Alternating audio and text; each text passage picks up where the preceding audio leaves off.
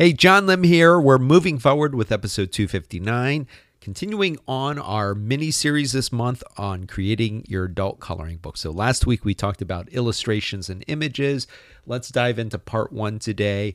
And we're going to talk about compiling that manuscript. It's still a manuscript, even though it's a coloring book, and getting it ready for publication. Again, I'm going to be focusing mostly on KDP, but uh, I do refer you back to the prior episodes where I talked about some of the other self publishing platforms.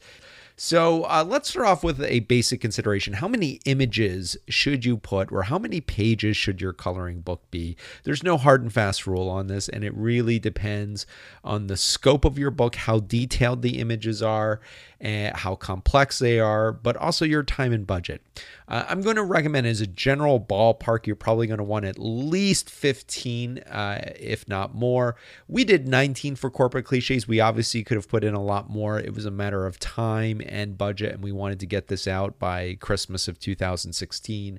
So that in part dictated uh, where we wanted to, how many images we could put in.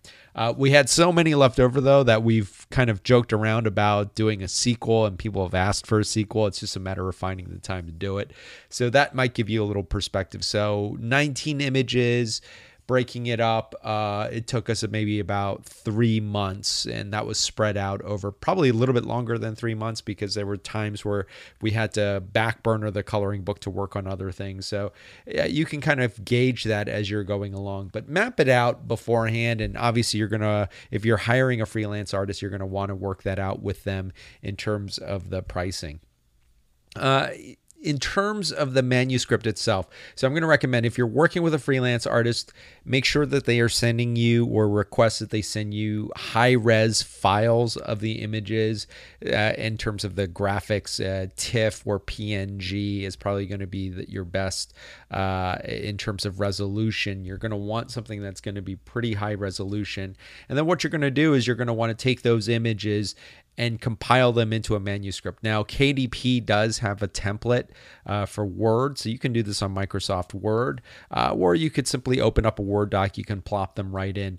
Do make sure to make uh, to create those images so that they're only on one side of the page. So that's one of the best practices I covered last week. You know, one of the big pieces of feedback we got from test audiences was that they did not like it when coloring books had images on two sides of the page.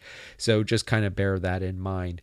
Uh, our friend who is an illustrator, even though she didn't have time to do the illustrations themselves, she actually, uh, you know, took on the task of doing a lot of the compilation. So once we got the images from our freelance artist, she would compile them, and I believe she used Illustrator and basically compiled it into the basic heart of the manuscript, which was just a PDF document. So once you have your manuscript set, once you have your Word document set, compile it into a PDF document, and then you can create your KDP account and upload that as your manuscript.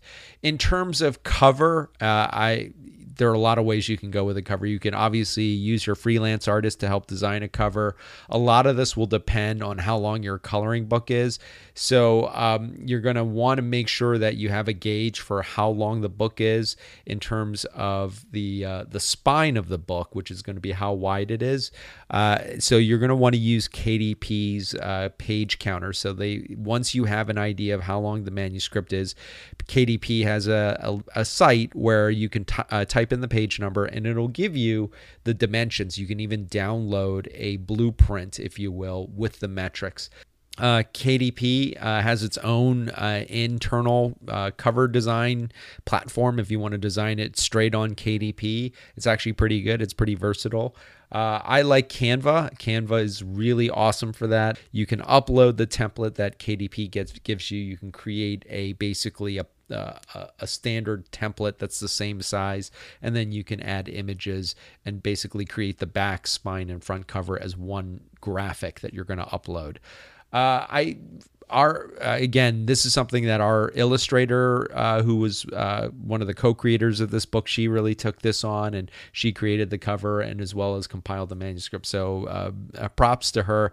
If you are a graphic uh, designer where you have experience with this a lot of this you'll be able to do on your own. Or if you're working with someone who's creating this with you and they have a lot of that talent and skill that's something that maybe they can take take on themselves. All right, let's go to part two. In terms of publication, you're going to be publishing this strictly as a paperback.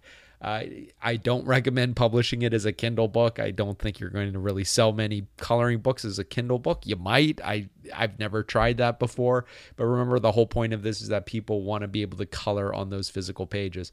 Now, explore some of the other self-publishing platforms i don't know you know something like apple books i don't know how versatile it is they may allow you to create interactive books so that uh, people may be able to color in them that that would be really cool. I've not explored that. So if if creating an ebook version is one of your goals, you may have to look at the platforms and see if they offer that kind of functionality.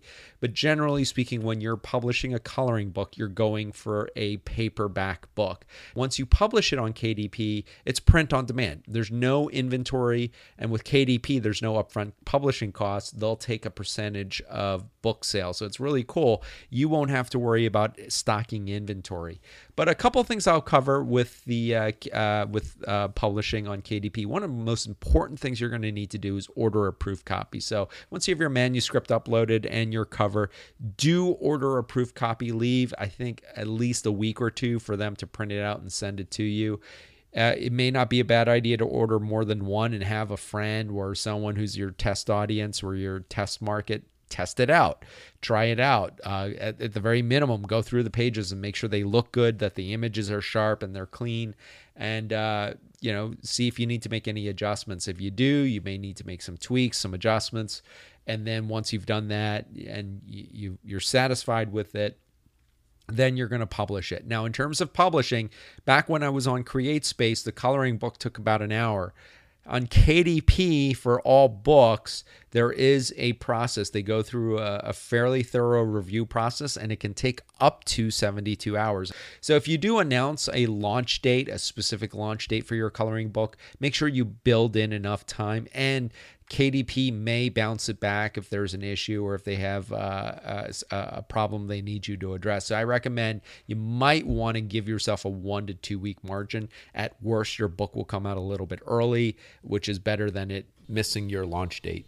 All right, your homework for this week is as you're getting those images done, start compiling them, start designing that cover and again, you know, make sure you set up your account for self publishing and order that proof copy and go over it. The write up is at bemovingforward.com. All right, part three The Art of Racing in the Rain by Garth Stein, four stars. This is a really sweet book. I, and, and I saw commercials for the movie a couple months ago when it was out, and I happened to see the book at the library, so I checked it out. And I didn't really know exactly what it was about, except that it's, it's, uh, life events seen through the eyes of a dog. And the book is pretty much narrated from the dog's point of view. And it's about his lifelong relationship with his owner and his family. And it's really, really touching. It's, it's, it'll definitely tug at the heartstrings. And, and I really enjoyed it. And uh, I, I can see why this was adapted into a film. I'll be back next week. Have a great week. And remember, always be moving forward.